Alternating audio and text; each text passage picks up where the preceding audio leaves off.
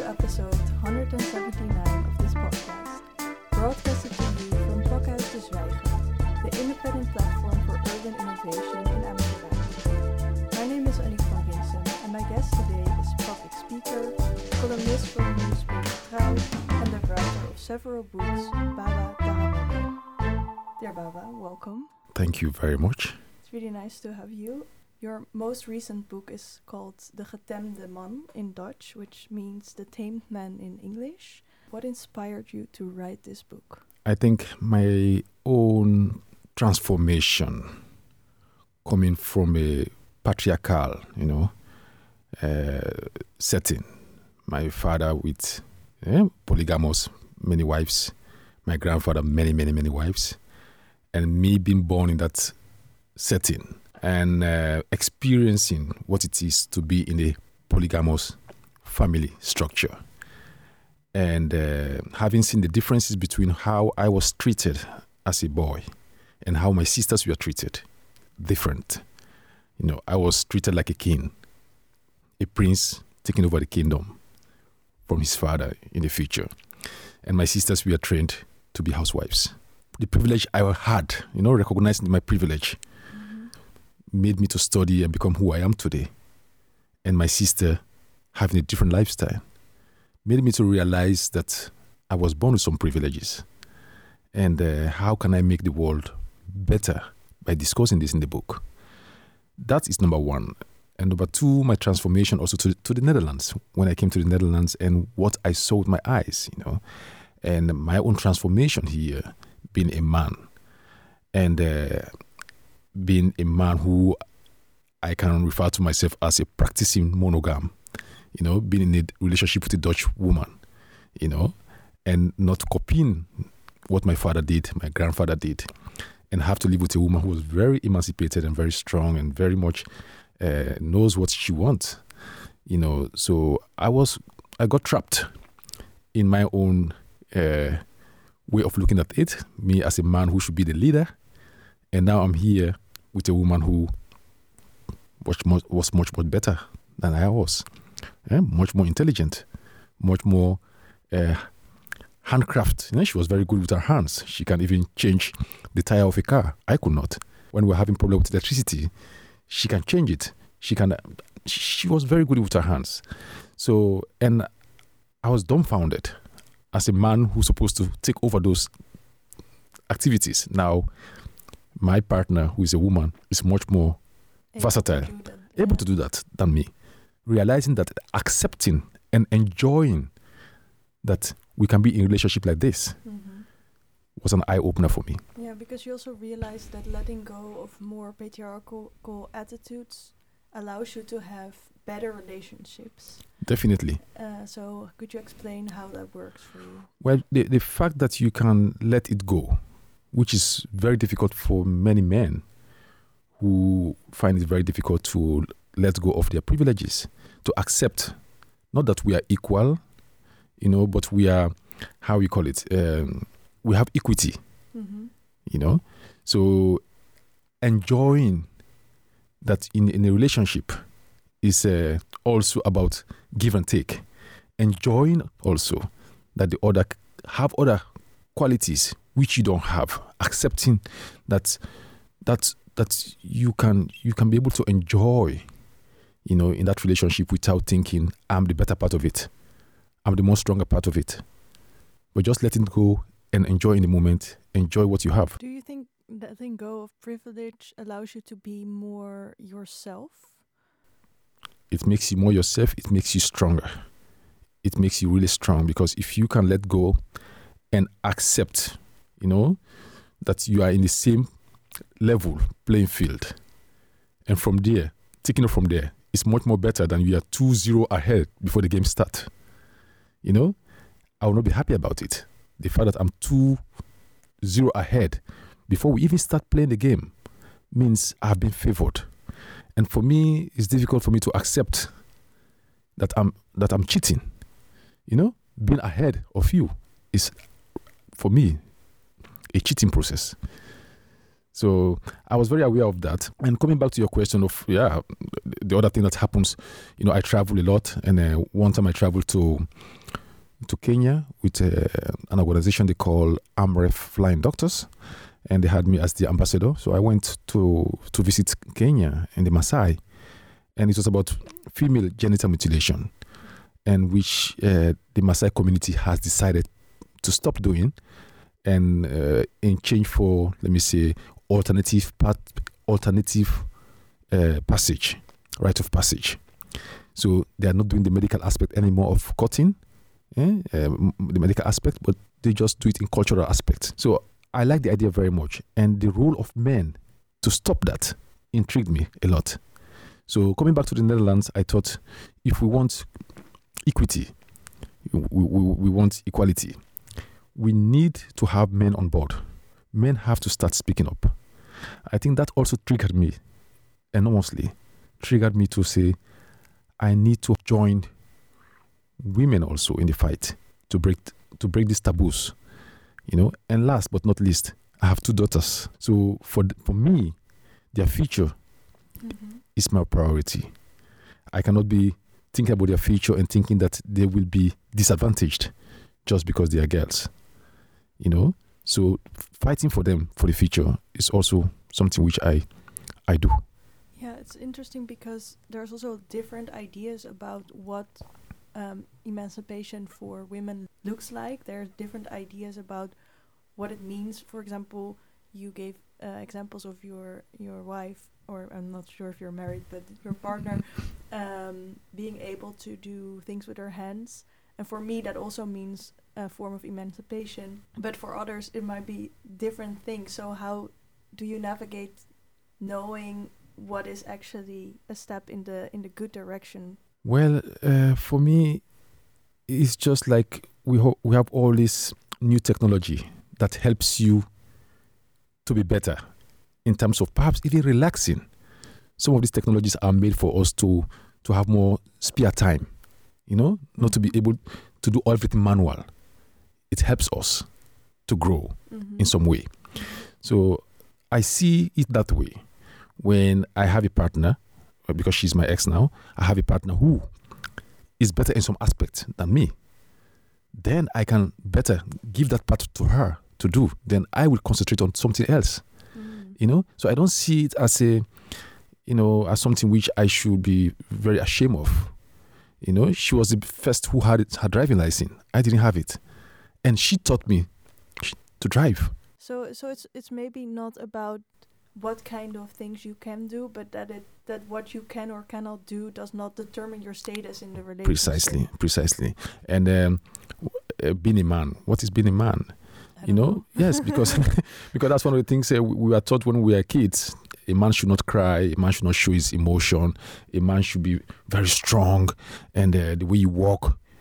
You know, these are all bullshit how you call it, it makes us trapped, you know, imprisoned. All these things put upon us as men, we are really trapped. So we should come out from that from that trap. We should come out from come out from it, really. Yeah, talking about trapped, you're also the author of Trapped in Black and White Thinking. Yep, it's a uh, coincidence. nice bridge, but you realize that um, black and white thinking for you is about being depressed. Can you explain how you thought about this? Well, Trapped in Black White Thinking is a book I wrote because I thought that um, you know the, the fact that we are we always think in black and white, we think in opposite. You know, is something which makes us imprisoned in our own consciousness. You know, because now that I'm sitting opposite you, in a normal circumstances, I should be sitting close to you. That is equality. Mm-hmm. Sitting opposite makes difference, you know, and always thinking about uh, who is right, who is wrong, you know. And uh, of course, we all have opinions, you know, but thinking that the other has also something to say, eh? and that you should not think that your own opinion is the best or what you think is fact and what others think is wrong, then you are trapped in your thought you know, accepting that others also have something to say and listen. Listen and and believe that we are all in this journey together. That me and you we have I can have my own truth. You have your own truth, but we have also the third truth, which is in the middle. So you, you, you cannot be always right. I cannot be always right. So from that perspective, it helps me really understand that I should be having ears to listen to others when they speak, to not to deny people's experience, not to deny people's thought. You might have the most right extreme thought, Mm-hmm. perhaps, but it is your thought. It came from somewhere.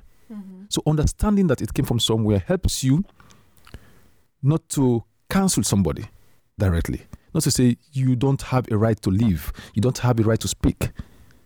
You can't determine that. The only thing you can do is ask questions. Why and what? Then you get answers. Yeah, because that information, if someone has an idea like that, it gives you information about how they perceive the world. Yeah. And it's a world we both inhabit. Precisely. Precisely. You might be from another branch, from the same tree. But it doesn't mean that we're, we don't- we don't belong. We all belong to the same tree. But you are sitting on, this, on, a, on a different branch. You know, at the, same, at, the, at the end of the day, we all have the same source of living. We all depend on the soil, you know, to be able to live. So that is my concept. And that comes from my philosophy, and my African philosophy of Ubuntu, which I believe in. You know, I believe that this, we have the, the, the hand with all the fingers. The fingers are not equal, but they all belong to the same hand, mm. you know, which is the source of life.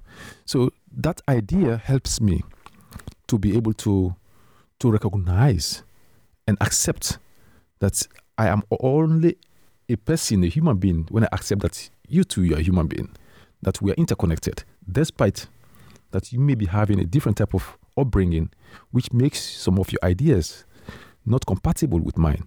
But that doesn't make you not a human being. Mhm. Yeah, so what is a big difference between um, Ubuntu philosophy and um, philosophies that came out of Western en- Enlightenment? Is how I understand it is that Ubuntu philosophy places relationships before uh, rationality, Mhm. and philosophies that come out of the Enlightenment place uh, rationality before relationships, which is a is a flipped starting point. Kind Yeah, it can it, it, it- it can be explained that way. Uh, for me, I see that uh, what makes uh, the Ubuntu philosophy different from the Western philosophy is the collective versus the individual. Yeah. The Western uh, philosophy, you know, uh, people study philosophy or they study different type of, uh, you know, uh, they study on on people. You know, you can study on Immanuel Kant, on Heidegger, you you know, uh, Descartes in in the African so, uh, philosophy, you don't study on people. You know, uh, the idea you have is not yours. Interesting. The idea is you have. The books are right. I'm just a medium. Those ideas in that book are not mine. I got it from somewhere. You know, I got it from the ideas of from people, my grandfather, my grandmother, family, f- family setting, uh, people in my village. They taught me a lot. Unconsciously, I had those ideas. I was not born with them. You know, so I cannot be saying, okay, this book is mine, Babah Tarawally. It's it's a Western concept. Putting my name on that book is a Western concept. I'm just a medium telling this story. So, partly this idea that black and white thinking um, means depression is linked somehow to the Ubuntu philosophy for you because you started talking about Ubuntu when I asked you this question. So, how does this idea of Ubuntu philosophy make you realize that black and white thinking is a depressive mode to be in? You know, uh, when you always think of contrast, opposite, it is depressing. Mm. You know, it's because you are always picturing yourself with the other, continuously saying me and him or her. You know, let me just make a simple example. Um, I have a daughter who is doing athletic. You know, she's very good in uh, running and uh, she likes it. And every time I say, uh, yeah, you had a competition, uh, which position were you? She said, Papa, it doesn't matter which position I was. What is matter? What matters is that uh, I did better on myself. I, I surpassed my own myself. Mm. So I'm not competing with another people. I'm competing with competing with myself. Mhm. For me, it was an eye opener. She said in Dutch, ik heb mijn PR verbeterd. You know, my personal record Mhm. has been bettered. So for me, that that is what it is about. I said, wow, this starts somewhere, you know, not trying to be better than the other person. I thought, okay, th- this is this is a good thing. This is good. I can use this one too, because why I'm saying this because when I refer to black white thinking, it can lead to depression, because I see in my own community, I see when we live in this type of society, in this individual society, Mhm. we are in is so polarized. Continuously, we are fighting to be recognized as black people. Continuously fighting to say we we we, we too belong to this society. And and I also say when, when I speak with my community, my African brothers and sisters, we always talk about big things. We always talk about very heavy topics, you know, which makes us very much stressed And depressed. and depressed. While Dutch people, when they come together, they speak. They speak about flowers. They speak about coffee.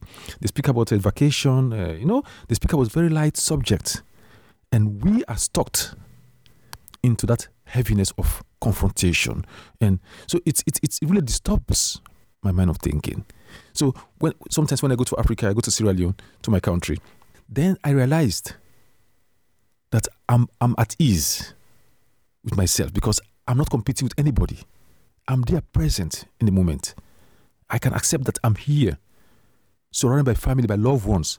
I don't need to, tell people I'm a different type of black man. That I matter. I am. I matter in the society. So when I go there, I see how my my, my, my stress level goes down. You know, I'm, I'm at ease. Mostly I say I go there to charge my battery Mhm. so that when I come back, I can face the reality here, which is much more stressful. So here in Holland, I'm more into black white thinking than when back home. I don't have that. So because the things we have, you know, always trying to prove yourself, always trying to sh- tell the other I matter. I'm part of this society. Accept me. We begging to be accept, accepted Mhm.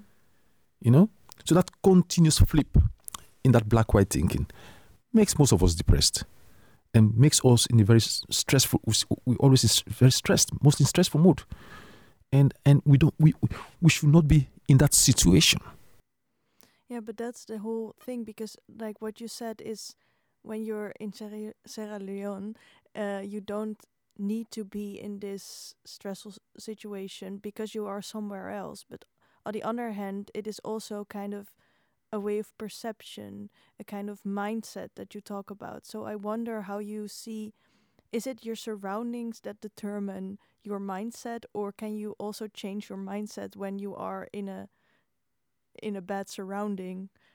Very good question. Uh, first of all society really determines. You can say i'm a strong person. I come out. It doesn't matter what people think about me. Yeah that's yeah we always say that it doesn't matter what, what people think about me i do my thing and that and that and that it's not true It's not, it's not true. It's not true. The way you come out, people look at you, it does something with you. Mhm. Like I've not been, uh, in, in, for example, I've not been in a club f- for a while now, and it has to do with the fact that I was one time I went to the to, to, to a club with my friend and I was refused entry into that club. And what does that do with me? I was refused because I'm a black. Must be horrible Horrible experience because even though I went back home, I slept, but it keeps on. The thought keeps on following me. You know, I see myself as a very strong person who is very strong in character and everything. And, eh? But once in a while, it comes back to me. It's, it is traumatizing. hmm People look at you differently. You say, you say good morning, and nobody, the person doesn't give answer back. You try to connect, and you, you, you do not fit into that system. You can say, okay, I'm, I'm strong, hmm but don't underestimate. It t- touches the core of who you, you are as a human being. yeah because also this action of not allowing you in that space it also tries to say something about your core because it basically says you're not worthy to be here That you don't belong. yeah That you don't belong, and that feeling that you don't belong.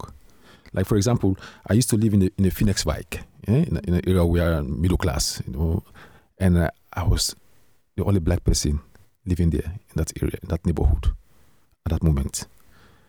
and now I moved from there. I'm now living in a neighborhood where it's very mixed. Mhm. Those are two different perceptions. Where I now live with that mix, I can disappear because I'm no more the exotic black man who lives in that neighborhood. Now I'm part of a whole set of people, different type of people. You know, so you see how it changes. The environment changes the way you feel. Mhm. You know, I don't walk out, out the street. I think all these people are talking about me. They're looking at me differently. They don't like me. No, because we are all almost the same. You know, I one time even wrote about it about uh, uh, the perception because we have uh, uh, re- refugees from Ukraine in in, in in a cruise ship close to our neighborhood because this neighborhood is very mixed from Morocco, Turkey, and Africa, and we all you know Suriname. So we we don't have problem with them being around us because we we we, ha- we, we have relation with, with with their plight. We can we can look at the Uk- Ukrainian re- refugees and think we share something very common, struggle.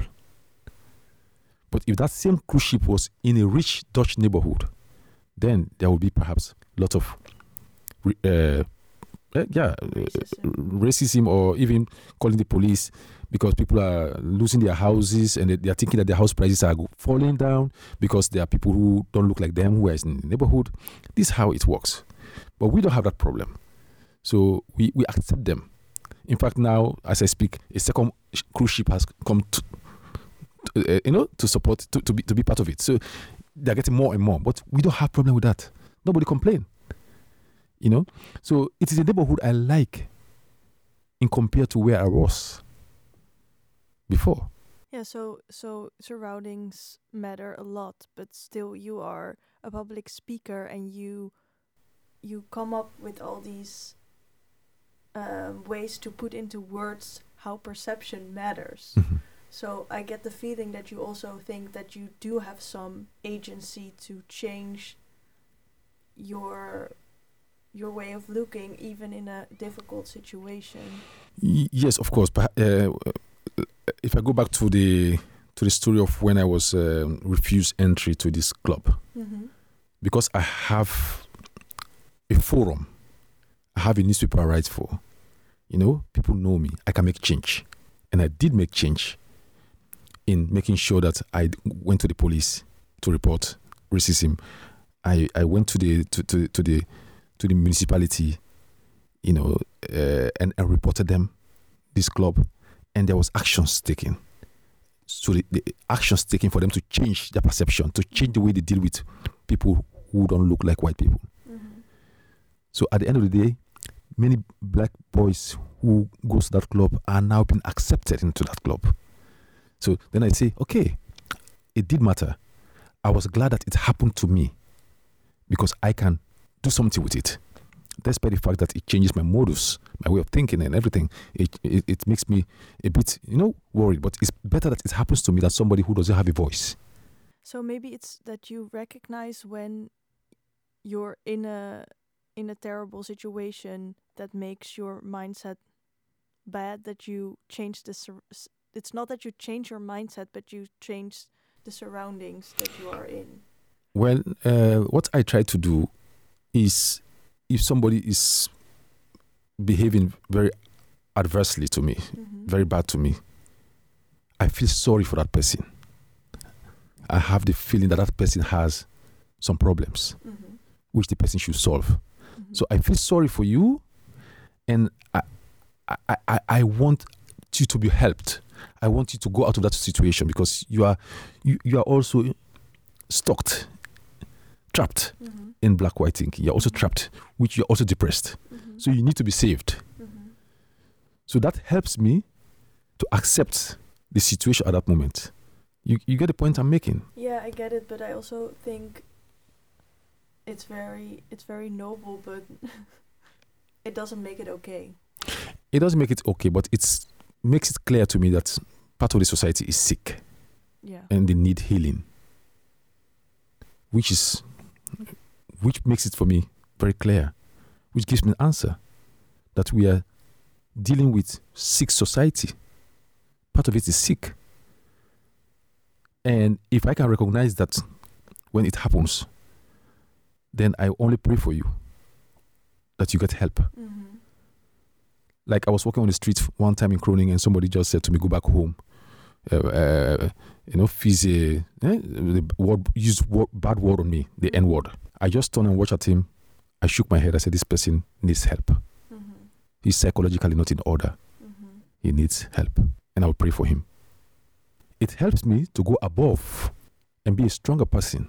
But it's still Does it make it okay? no. No, it doesn't make it okay. So, because I know I cannot change the world, I cannot change the entire world. If I can, with my podcast, speaking to you, can change the mindset of one person, I'm happy. Because also I I uh, ask you about this because you have this story of your father once telling you when you were undocumented, stop talking about documents. You you should just do what you want to do. Yeah, yeah, yeah. No, it's very, very interesting that you bring that up. And uh, you know, when I came to this country, I was always telling my father, "I don't have papers. I don't have papers. I don't have papers." When he calls me, I say, "I don't have papers." Then he asks me, "When you were here?" He said, "If you don't have papers, I'll send you papers. Do you need paper to to, to make friends?" I said, "No." Do you need papers to have a, a nice walk uh, in, in in the nature? I said, "No." You know, do you need papers to make friendship with people? I said, "No." So I do those things instead of always complaining, sitting down isolated. But there, of course, er, there were a lot of things that you couldn't do without the papers. There are lots of things, lot of things I couldn't do, but there are a lot of things also I can do Mm-hmm. because of focusing on on, on the papers. Mm-hmm. It blinded me from not doing the other things. So after we spoke, I started to realize I need to go out and make friends with Dutch people who were in the city at that time, in Drachten, in Friesland. I went outside, went to the church. I'm not a Christian. Made friendship with people from the church. Went to the volleyball team, be- became part of it. The tough stakers, yeah, they love having, having me. We made friendship. I went to play football with with the Dragster boys. These are also f- you know the same age group. And before you know, in three months' time, people know me in the city. Everywhere I come, people, you know, they, they, they say my name and uh, they, they say hi to me. They come to shake my hands. It made me feel accepted into that community. But if I should not have done that, just stay in the asylum center, depressed, only thinking that people outside are bad people, I will never make connection with the other. I will always see the other as a devil, as a demon. So, talking back about black white thinking, I was stuck, trapped.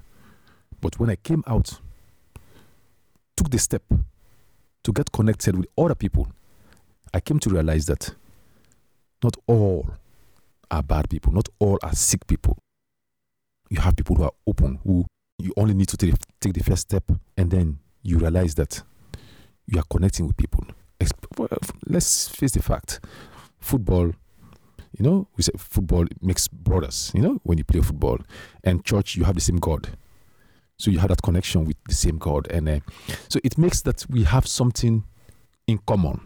And when you have something in common, you forget sometimes that the other person has a color, a different color of skin or of upbringing, because you share common, something very common. So you've once called yourself a zebra because you you embody both. Well, maybe this more Ubuntu and Western philosophies. Would you still consider yourself a zebra? It was, a long time ago when I when I when I said that, that I see myself as a zebra. Now I, I I have grown to say I my philosophy is now I call it between we and I, to via and ik. Because I believe that I came from the we and now I'm in the I. But I'm neither the I nor the we. So I'm in between.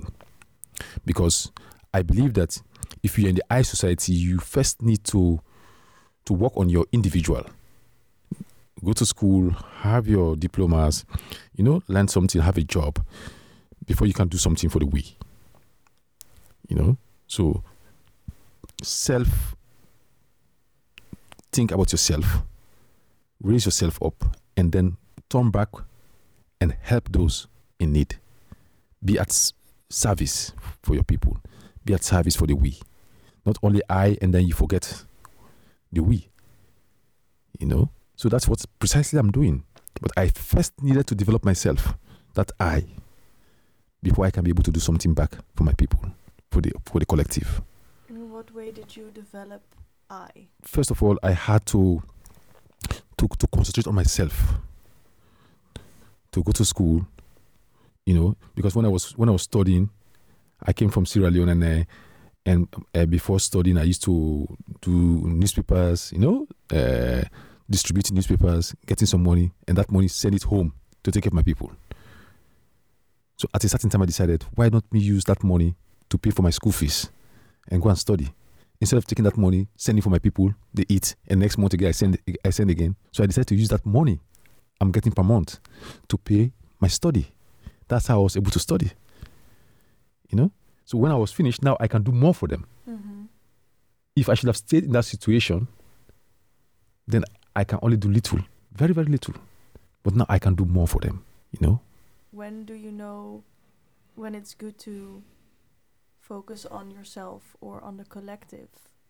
And can you even make that distinction? Well, I think you you you you you at a certain point in life you have to start speaking to yourself. Talking to yourself. What, what do you mean by that? Asking yourself questions. What do I need? What is closer to my heart? What can I do to make me happy? What can I do for the other people? But first of all, you have to ask yourself.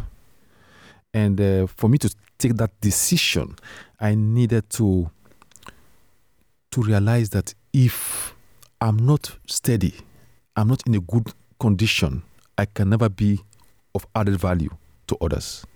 It's just like going to a relationship. You cannot be a bad human being and you are you, you, don't worth yourself. You think you're not worth anything. You go into a relationship thinking that the other person can help you out. Then you are making a mistake. Mm-hmm. You know, work on yourself, accept and reflect on yourself before you take that step. So I think that is what I did. Re- try to know who I am first. Who am I? What are my qualities? What are my what are the things I don't do well? What should I better make better? And when I realized that I work on them, I took the time to work on them. After that, I can go into the bigger world and try to see if I can help others. So like like when you go into the plane, they ask you if there's a problem, help yourself first before you help your kid. Mm-hmm. That was for my for me very shocking. The first time I heard that when I was in the plane. I I actually think I also found it very shocking Yeah. when I first heard that. But it makes a lot of sense. It makes a lot of sense. help yourself first. but, but when I heard that also it's like, huh, why? That's so that's so scary because if if you have a child next to you, you your first instinct is to help the child, but if you die in the process, it's not the That is the first causes to individualism. The Western individual concept, for me, that was the first time I noticed. Ah, I'm in this plane, they're telling me, you help yourself first before you, even your child. yeah, that's weird. That's very weird. In Yeah. my collective consciousness, no, you go to help your kid first. Yeah, but also for me, for me as a as a Dutch woman growing up, I also thought it was weird when I first heard that. Yeah. I was a child when I heard that. Maybe that's why. I And you was thought- yes, you thought my parents they have to help me first Yeah. before. um, what kind of answers did you concoct when you were thinking about who am I? Like who? What did you find when you were thinking about who you are and what you wanted to do and bring to this world? Well, of course, I um, I had examples of people I admire. Like when I was in the asylum center for seven years without papers, I thought Nelson Mandela spent seven, 27 years in prison. He came out stronger. So I should never give up. I'm now seven years without papers, but I can do something to make sure that I be, I I remain stronger in my head. Exactly what Mandela did. He was in prison, but he didn't allow himself to be imprisoned. He didn't allow his consciousness to be imprisoned. So it helps when I read his book, you know. So and and I followed his life story. I was much more in alignment with his way of life, and that's why how I came to know about the, Ubuntu philosophy and uh, his beliefs. And I thought I can do the same when I'm in this type of situation. I cannot compare my life with him, but I think we we, we, we, we, we walk in the same space when it comes to being suppressed, you know, oppressed. So uh, that one helps me. And, and, and, and to go out of that whole system, you know, to be able to be what, what I am today. Because when I was in my struggle, even when I was, I, I made those choices to go to school and uh, learn. I have friends from Sierra Leone who are telling my mom and telling friends of my Baba, he only goes to school. Does he want to to work? He only goes to school to learn and these type of things. No, and now these are the same people who tells me we are very proud of you. Yeah. You know, so I knew I made the best choices at that time. Looking back, you can say that, but it must have been harder to to know you're on a good path path if people are constantly judging you. Yes, it's difficult, and uh, and and that's where you have to be very stubborn. When you believe in something, be stubborn. You know. But then again, the hypothetical person who had very right-winged ideas, and we, we we wouldn't judge him, but or her, but ask questions. What if that person would stay stubborn and never change their mind? So how do you know you're being stubborn in a good way? Well, only the future can tell. Only the future can tell because uh, if you are stubborn in a bad way, you will know. You know. You know. You do it for a purpose. You think you are doing it to hurt others, but you are doing it to hurt yourself. And if you are doing good things, I think we are all born to be good people. I don't believe that people are born bad. It's our surrounding and uh, the ideologies, what people say to you, what you believe in, makes you bad. But we are all born to be good. So that's the point of departure. That I believe that people are born out of goodness. And uh, if you are bad, you will know that you are bad. There's nobody who's doing bad things and say, "No, I'm doing the, I'm doing good thing," or you are lying to yourself. You are lying to yourself. You can't be hurting others, and you think you are doing the right thing. Yeah, but there's always there's always like really uh, elaborate ideas that justify bad behavior. So how do you know if it's if it's more subtle, if you're not literally punching someone but you have specific ideas that some people think are hurtful but you think they're good. How how can you ever be sure? Well, I cannot, I cannot, I cannot go into the head of those people who think like that. But I just believe that uh, everything that that is being done out of fear is not the right. It's not the right departure. Mm-hmm. That's what I believe in, because most people who do bad things are doing it out of fear. And if you do it out of goodness, that you are not afraid of anything, you are doing it out of, you know, like uh, there's, there's there's a story I I I I tell when I was a young boy when I uh, went to live with my grandmother, and uh, she was also teaching me this whole Ubuntu concept, the practical form, and uh, learning to share, sharing and caring. So, like, uh, I came to live with my grandmother with a lot of clothes, shoes from my father. She gave me a lot of things, and I came to the village. Other kids were not having shoes on and clothes. My grandmother decided to share my clothes and shoes among the other kids. I was very unhappy. I cried. How old were you? Three, four. Oh yeah. So I was crying. You give my things away. I was f- very devastated. But my grandmother said, You will not miss them. And I didn't miss them. After three, four weeks, I didn't miss the clothes. I was even happy that others are wearing it. You know? So, but later I went to play football. I was five or six, seven years. I started playing football. I was very, I, I, I did like football. And uh, I was playing against another team where my best friend is playing. And he doesn't have shoes on. And I have two, I have pair of shoes. So, and I'm right, I'm right foot. I play with my right, and he plays with his left. So I decided to take the left f- shoes and give it to him. And he played, and he scored twice against our team. Um, Oh, because he was the uh, the Oppo- opponent. opponent. hmm He scored. He scored twice against our team. And my other teammates were saying, "Babah, because you gave him your shoes." hmm Then I, I, I, I remembered. I, I thought to myself, I, I did not score those goals. The only thing I did, I empowered him. And maybe I made him stronger. and maybe you still uh, improve your personal record in the game. Of course. Yeah. yeah, that that and also I helped him to be better. But I didn't do it. He did it. hmm You know? So I learned from that that you should be able to help others without expecting anything. Do good without expecting. It's also a very difficult thing for most People, people. yeah. Because also when you gave him uh, your shoe, Mhm. was it uh, natural? Like, th- th- was this idea of sharing that your mo- uh, grandmother taught you already so ingrained Yeah. that it was just you didn't think about it? I didn't think about it. I just thought, oh, I play with right. I don't need the left, so let me give the left to him. That, that for me was very natural. And uh, like I told you earlier, I have two daughters, and uh, when they were very young, their mom is Dutch, white Dutch. So I was uh, buying gifts for my kids. I buy one gift for both of them to play with, Mm-hmm. and their mom would say, no, no, no, we don't do that in Holland. You know, you buy for each one a gift, not Mhm. one gift, and for them to play with. Mm-hmm. I thought it's better for them to play with one so, so that they will learn to share. Mm-hmm. She said no. You know? I said, why? She said, in Holland you have you, you, you have to own first before you can give somebody. You know, you can lend somebody.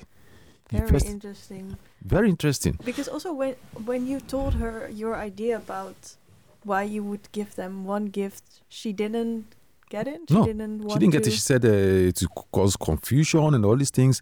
Uh, just you know because, uh, and then and, and then I start. I I followed her idea on that, and and what happens? Then my, the, the younger one will say, I I I'll, I'll lend you uh, my my play thing. You play with it, but if you don't do what I want, I'll take it back. And when she's annoyed, geef mij terug. Give me back. Give me back. It's for me. It's mine. It's mine. Then that's the whole concept where it starts. Yeah.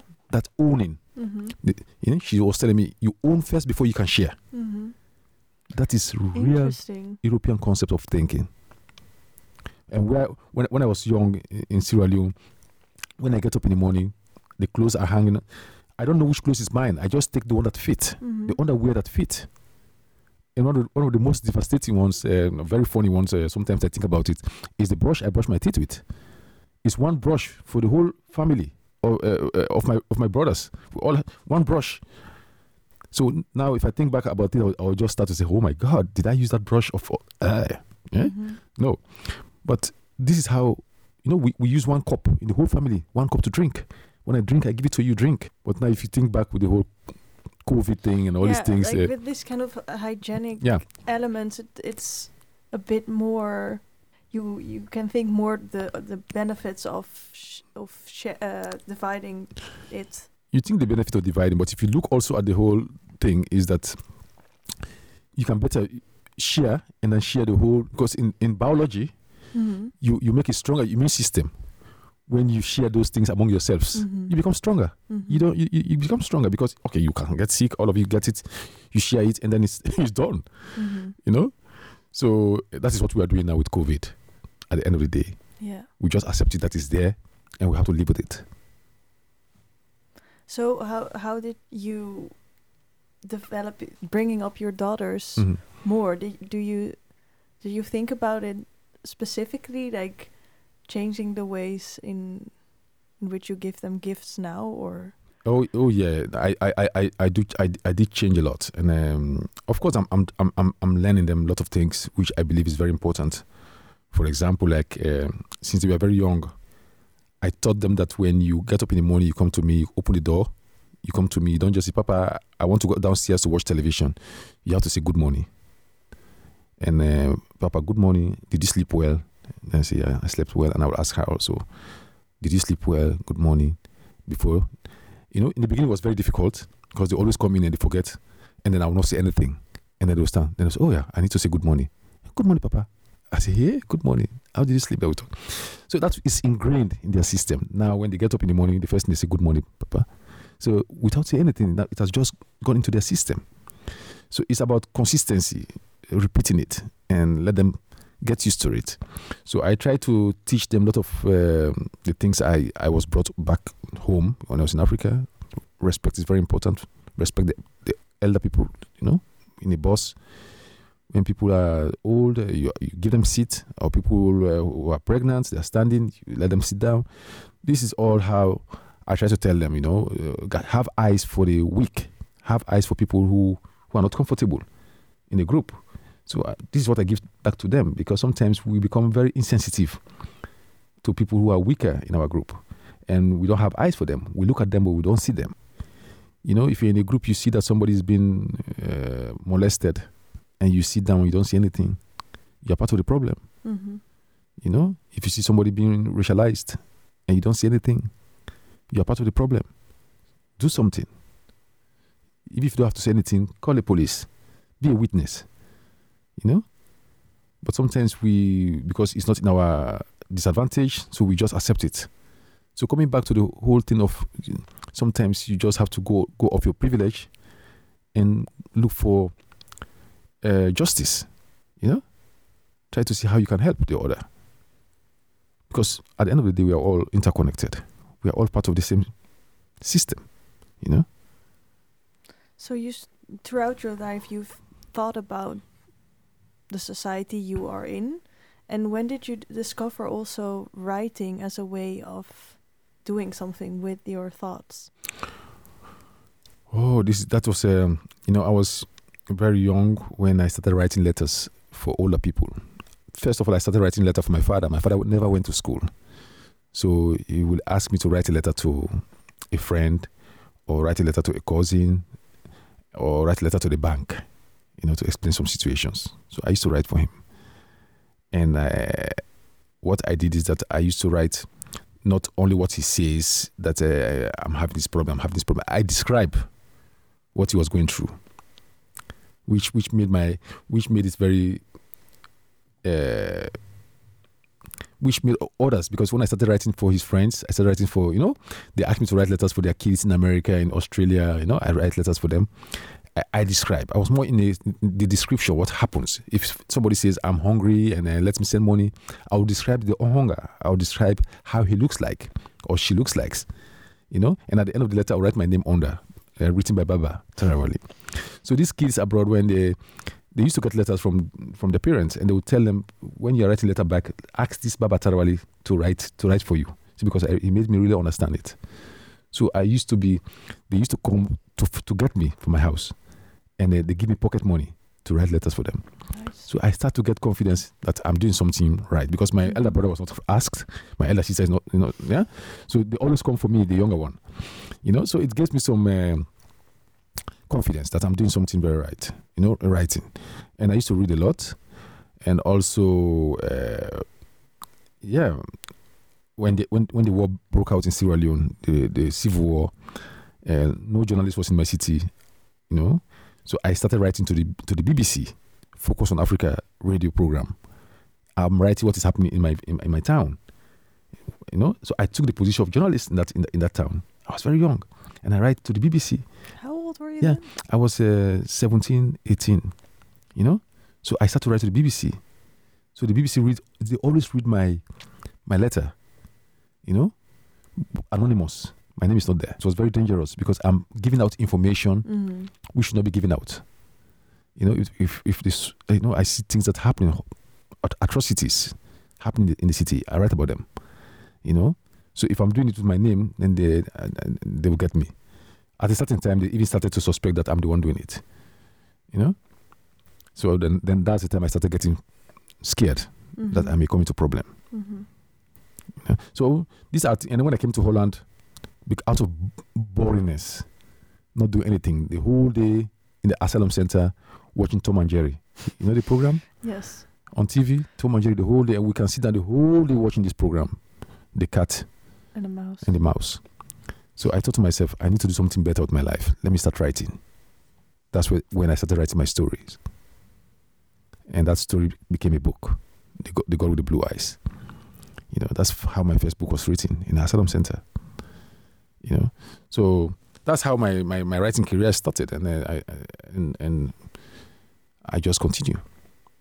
So, Stichting Here to Support, they just published a book called Shift Actions for Migrating Perspectives. Uh, can you tell us a bit about it? Well, very interesting because Shift, uh, the organization, I know them very well. Uh, last year, we all went to Madrid.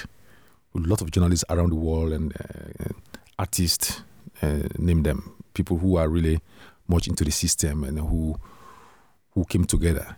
You know, it was a very interesting uh, place to be, and we work on a lot of ideas. I think Shift came out of that ideas uh, of that meeting in in Madrid, because there are ten journalists who wrote who wrote their stories here. You know, trying to give a different perspective on migration, telling their stories.